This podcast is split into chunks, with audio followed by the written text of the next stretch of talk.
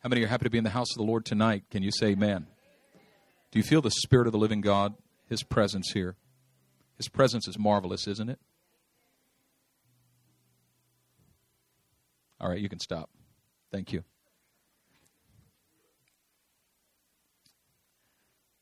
I'm just looking at one verse of scripture tonight. That's 2 Corinthians chapter 13 verse 14.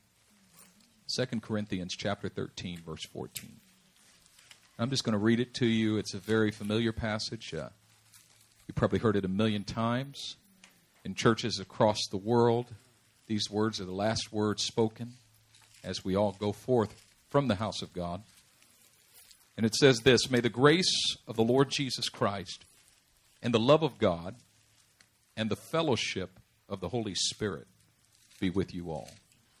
May the grace of the Lord Jesus Christ and the love of God and the fellowship of the Holy Spirit be with you all. There's a definite order and progression to this sentence because it all begins with the grace of the Lord Jesus Christ.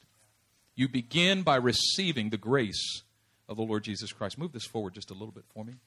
When we're talking about the grace of the Lord Jesus Christ, grace is the opposite of shame and condemnation. When you're walking in shame and condemnation, you're walking in works for which you need be ashamed. When you're walking in shame and condemnation, you're walking in the knowledge that what you're doing and how you're living is not right. And there's shame and condemnation that comes with a kind of lifestyle that is antithetical to the truth that is in Christ. But suddenly, in the midst of that, what we tend to do is we try to become our own redeemers. We use all kinds of language trying to get right, trying to do right. Why don't you come to church, brother? Oh, I can't because I got to get myself right first, and I don't want to be a hypocrite. And a hypocrite is anyone who comes to church before their life is perfect in that regard. So people say things like, well, when I do it, I'm really going to do it. I'm not going to be like these hypocrites who go to church but still got stuff in their life. You completely missed it. You think that you can be your own redeemer and get your own life clean and then come to Jesus Christ and he'll validate and substantiate the effort that you made and the decision that you made to live right. And that's not what it's about.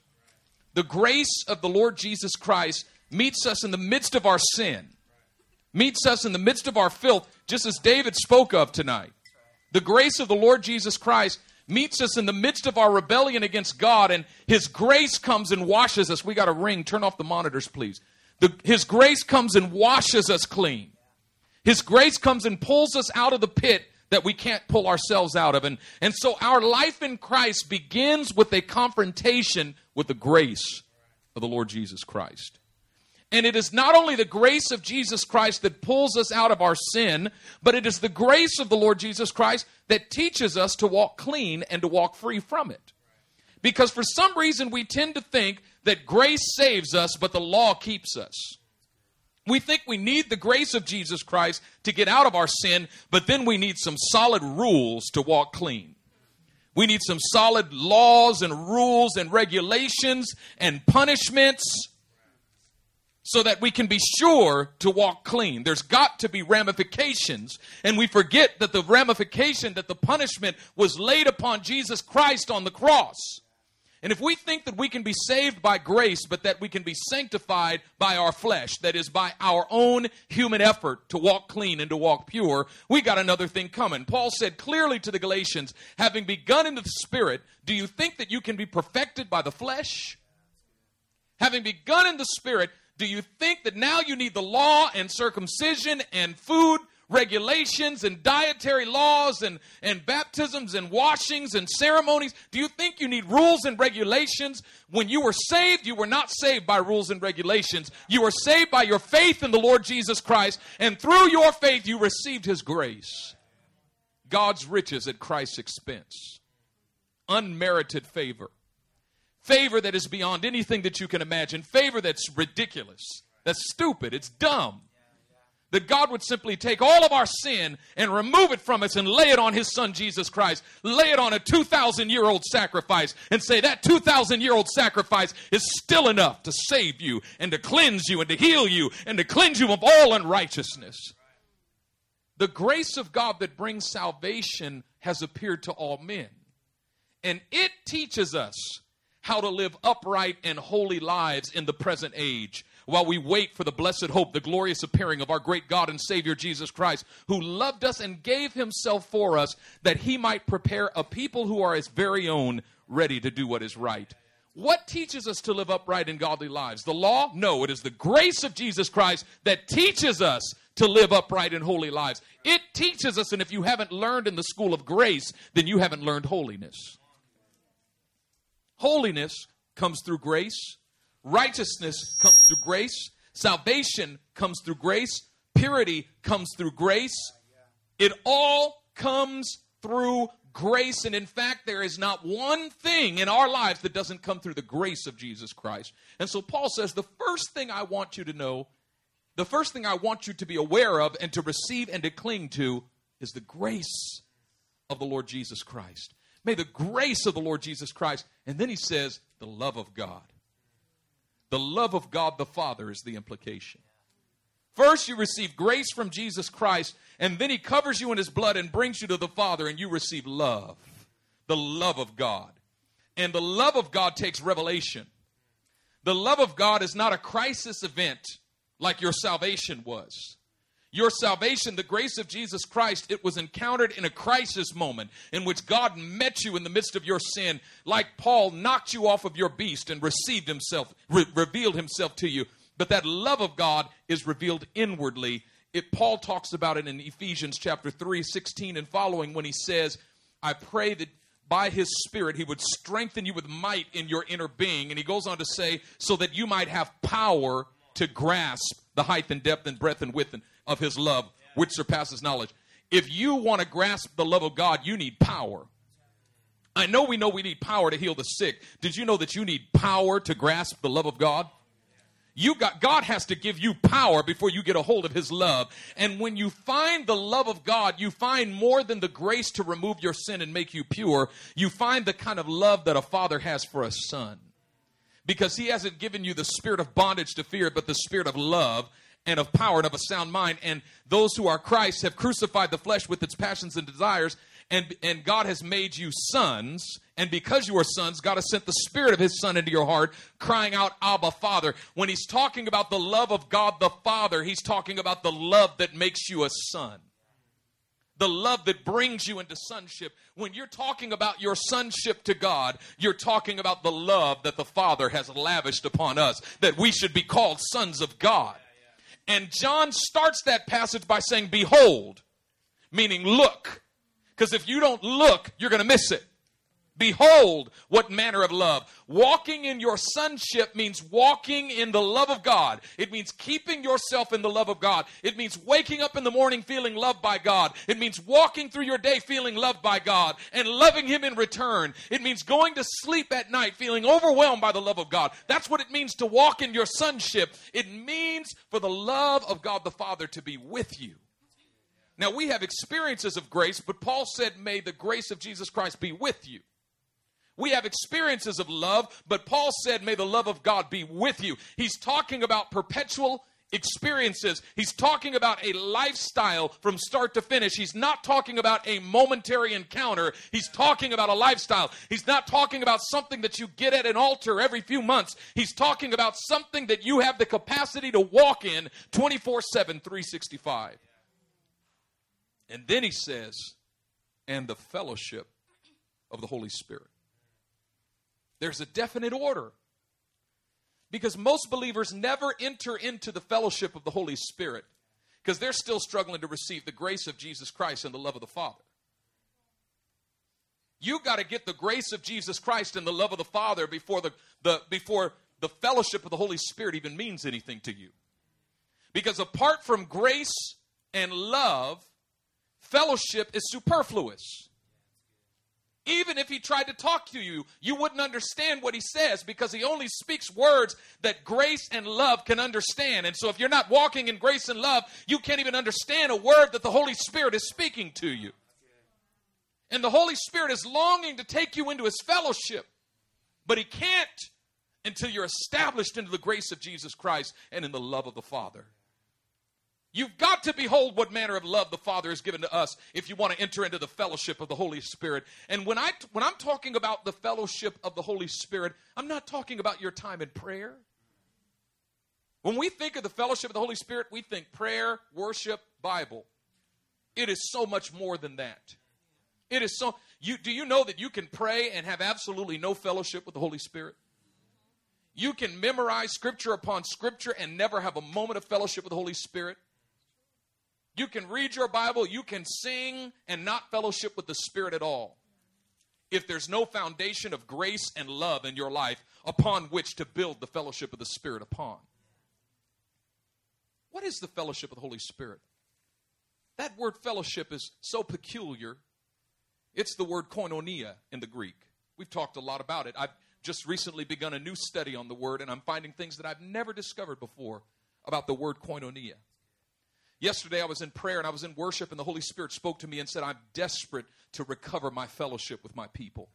And I began to weep in prayer. I just sensed the, desperate, the desperation of the Spirit to restore His fellowship with us and to restore His fellowship among us. Do you know what fellowship is? The word fellowship literally means sharing, it means communion. Fellowship is when you have access to what I have and I have access to what you have, and there's a mutual giving. Fellowship is not one way, it's always two way.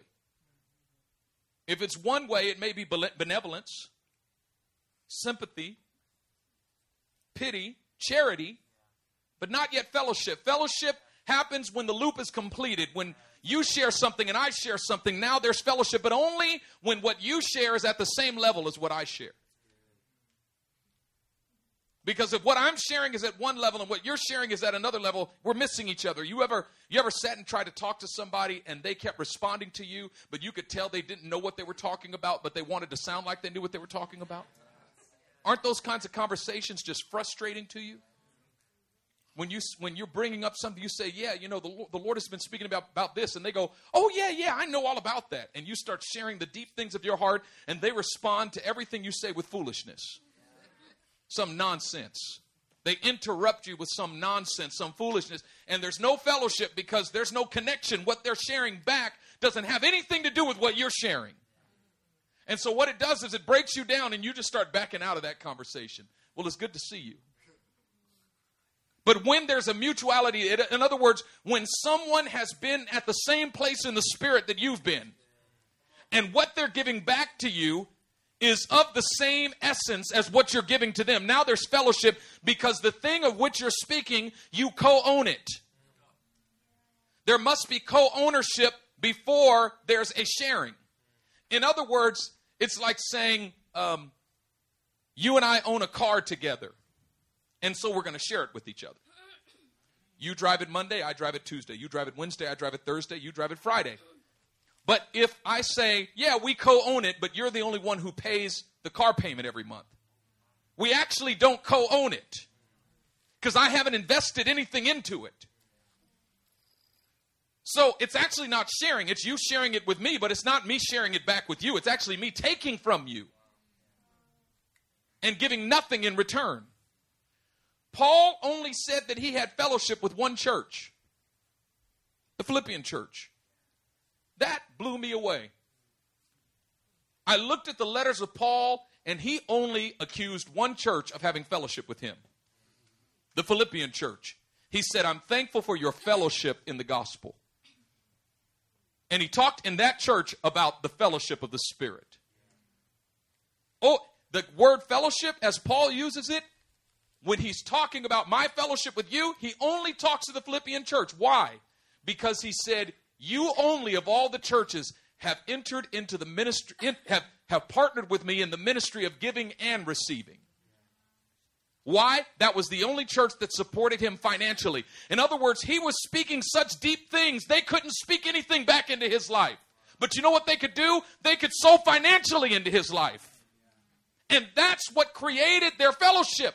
Paul says, now we have fellowship because you've given back at your level and not tried to give back at my level.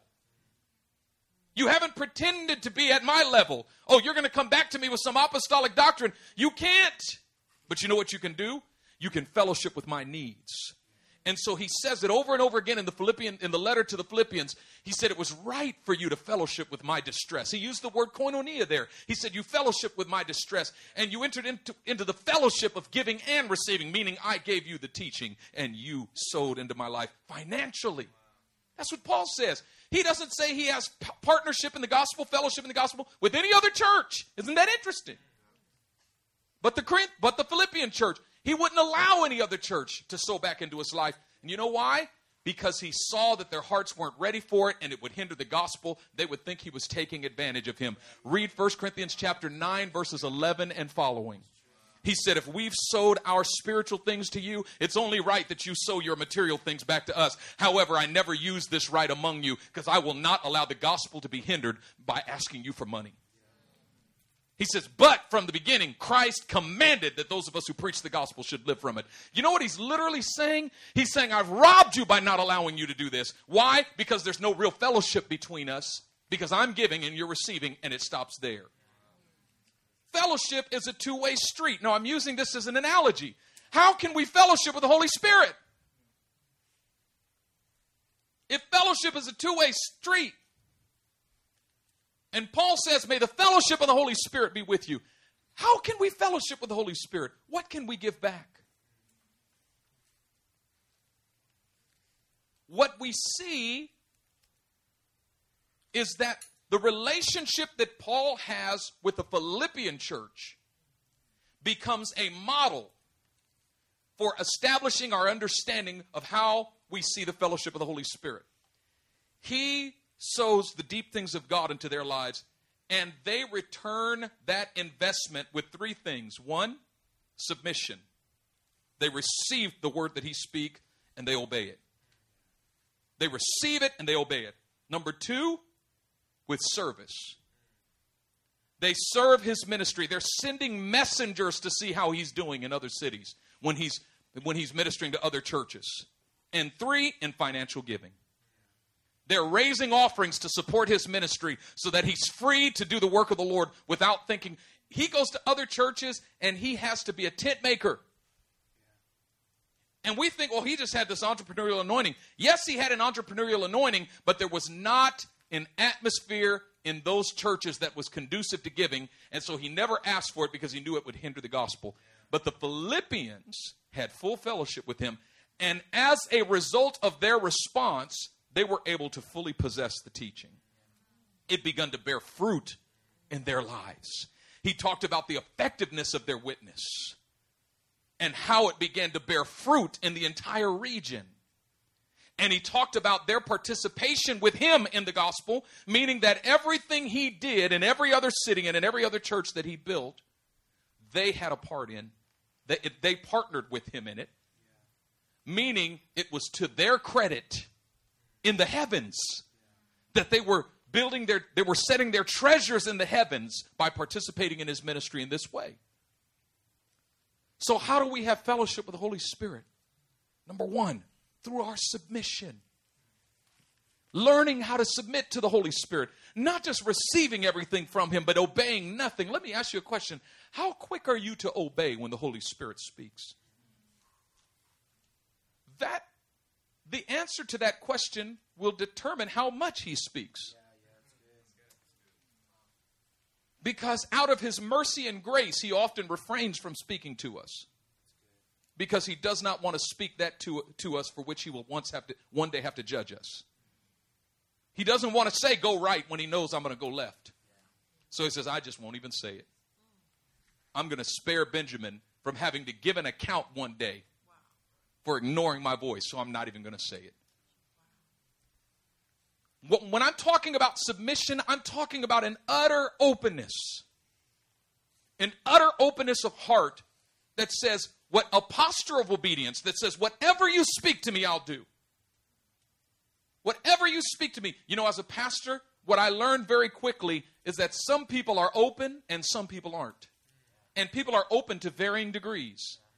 When I find myself ministering to somebody and thinking to myself, I wish I could say this to them, I sure wish I could say it. Because this is what they need to hear. I wish I could say it, but I can't. You know what I'm really saying in my heart? I wish I could fellowship with this person at this level.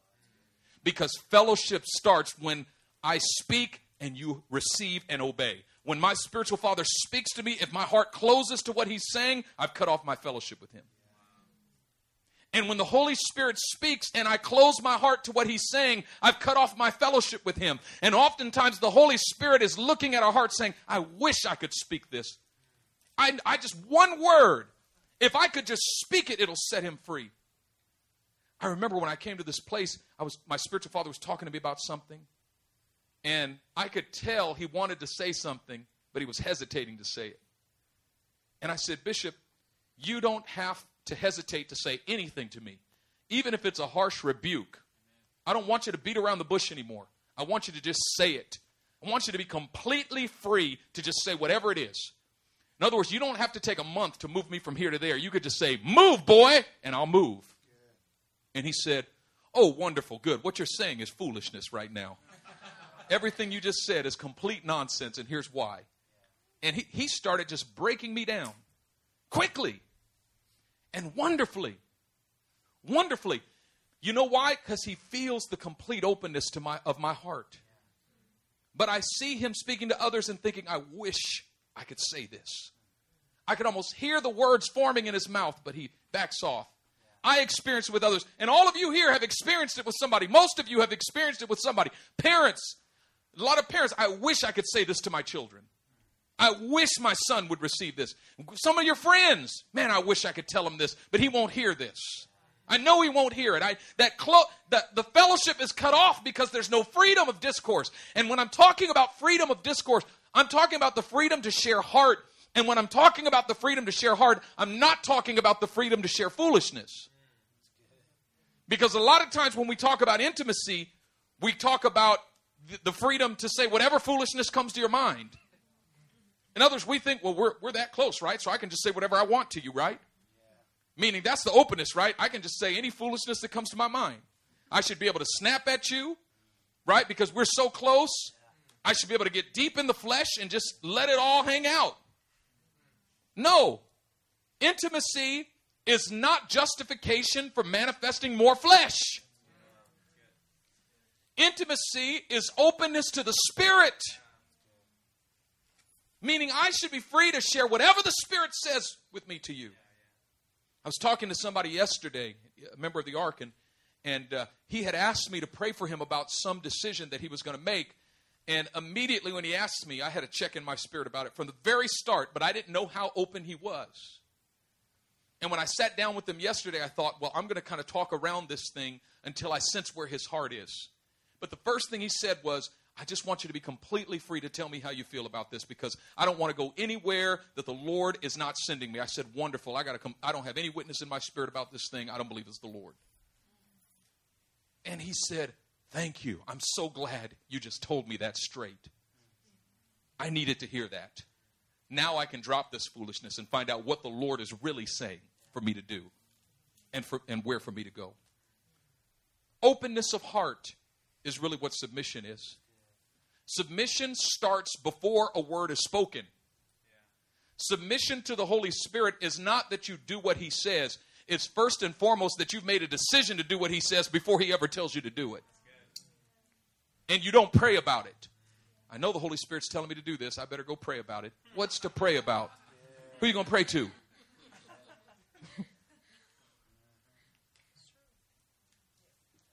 You're right, Francis. First of all, openness to the Holy Spirit.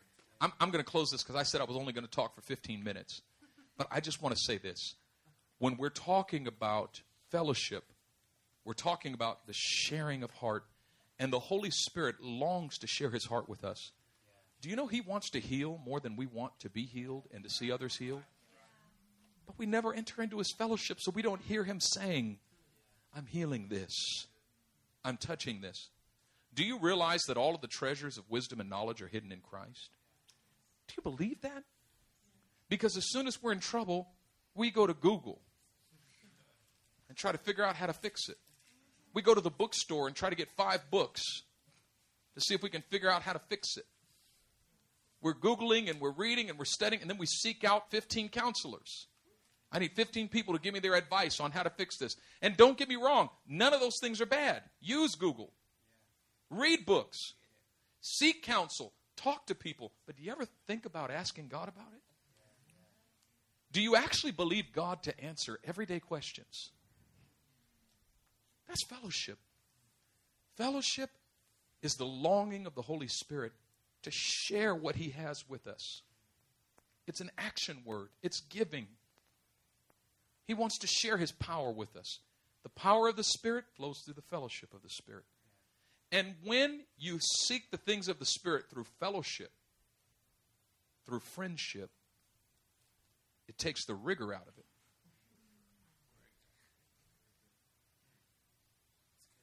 There's just a freeness, the free flow.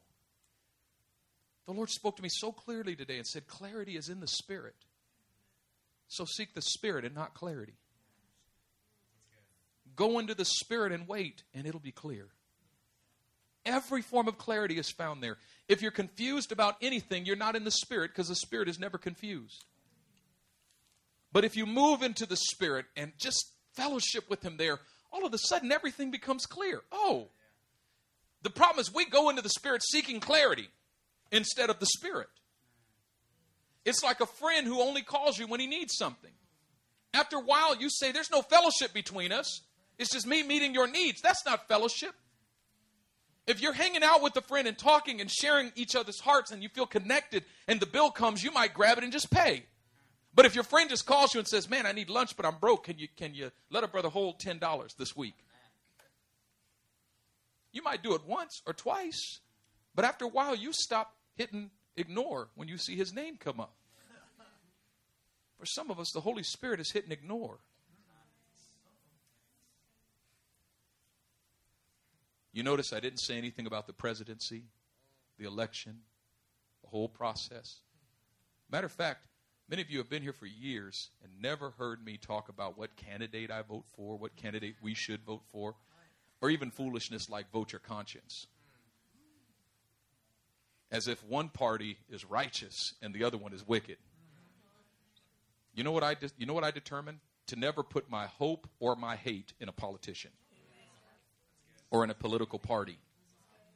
My hope is in Jesus Christ, and my hate is directed towards the kingdom of darkness. But do you know what I am supposed to direct toward political leaders? My prayers. You know what I think? I think if we talk to God about these candidates more than we talk to each other about them, we would be living in a different kind of America. And that's whether you agree with them or not.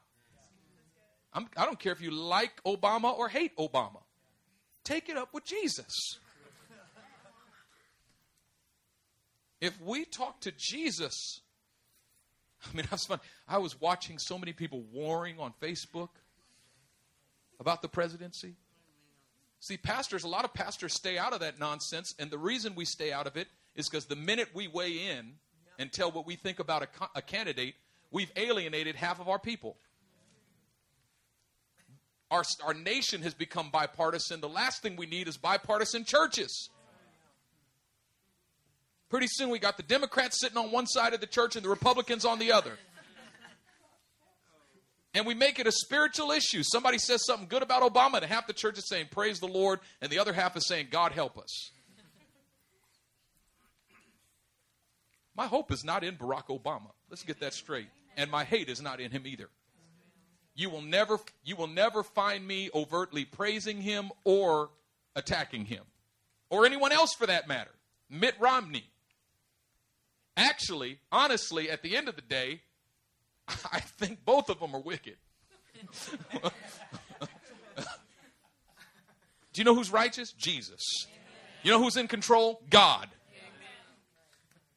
And so if we learn to take everything into the fellowship of the Holy Spirit, if there's problems in our nations, in our nation, let's talk to God about it. If there are right wing or left wing agendas that seem to be ruling the day that we're concerned about, talk to God about it. Because you know what I see happening? I see people being overwhelmed with anxiety about who's sitting in the White House when they should be overwhelmed with peace about who's sitting in the heavens. Because I think the heavens are just a little bit higher than the White House. And whoever's in the White House is only there for a total of eight years, maximum. And then some joker from the opposite party. Have you noticed? I mean, has anybody noticed that every eight years we get a new president from a different party? The two parties just kind of take turns. Can I prophesy and say in four years we're going to have a Republican president and he's going to be reelected? I mean, for crying out loud. You have to even even Bush Jr. was reelected. You you know how terrible you have to be not to get reelected? You know, they shouldn't even have the midway thing. You know, they should just just let him stay for 8 years. We'll save a lot of money. Don't worry. And let's just make it a rule. We'll just put a guy from the other party in 8 years from now. How's that? Anyway, I'm on a soapbox right now. And I'm talking nonsense. Let me come back into the spirit. See, I became a fool for a sec because I've been storing all this stuff up inside of me through this whole. I'm so glad I was out of the country for the month of October because so much foolishness was being said. Even folks in spiritual warfare circles were sending out prophecies about a strategy for getting God's man in the White House. You know what? If we had more, if we had God's men and women in the church, it wouldn't matter who's in the White House. God is not looking down going, oh, we better get my man in the White House. Let me tell you something. The problem is that the church has forgotten how to pray. We've learned how to point the finger. We haven't learned how to pray. We need to learn how to pray. And when we walk in fellowship with the Holy Spirit, we walk in grace, we walk in love, and that becomes the foundation from which the Spirit of God begins to reveal to us the deep things of His heart. And the thing that we need to recognize is that the Spirit of God who dwells within you is not ignorant. He knows. Anything that you don't have clarity on, He's completely clear about it. How about asking Him and just believing, believing Him to tell you? If you learn nothing else in your time here at Living Hope Christian Center, my prayer is that you would learn, number one, how to determine when you're walking in the Spirit and in the flesh. And number two, how to move out of the flesh and get in the Spirit. And how to stay in the Spirit. Because when we talk about the Spirit, most of the time we're talking about manifestations. But we've raised up a generation of believers who know how to shake, rattle, and roll under the power of the Spirit, but don't know how to think the thoughts of the Spirit when they leave the church house. It's not about manifesting, it's about walking. And God wants spirit walkers, not just shakers. You can shake all you want, but if you don't change your mind, nothing changes. But if you move your mind into the spirit and keep it there, your life will be filled with peace, joy, righteousness, power. Amen. Father, I just speak your blessing over this house tonight in the name of the Lord Jesus. I speak blessing and peace, strength and encouragement. I thank you. You're doing a powerful work here. We give you the glory for it. And as the ushers come forward, as we're closing this time, we bring this offering to you.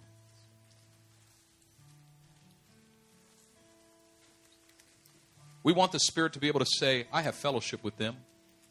Just as Paul was able to say to the Philippian church, I have fellowship with them. I've got fellowship with you. I'm thankful for your partnership in the gospel. God, as we bring this offering, we're not bringing it to a man, we're bringing it to you. This was the foundation of the whole sacrificial system in the Old Testament. You said, Bring me a sacrifice. You're going to fellowship with me. I'm going to bring you a covenant. You're going to bring me a sacrifice. I'm going to bring you freedom and truth. You're going to bring me a sacrifice. And the sacrifice is really nothing, it doesn't even compare with what you give us. But you accept it and call it fellowship. You accept it from our hands, and it becomes a pleasing aroma in your presence. So we say, May our praise arise as incense to you. May the lifting of our hands be like the evening sacrifice. And I pray that you would bless this house, that you would strengthen and encourage each one. We give you all of the glory in Jesus' precious, holy, mighty name. Amen.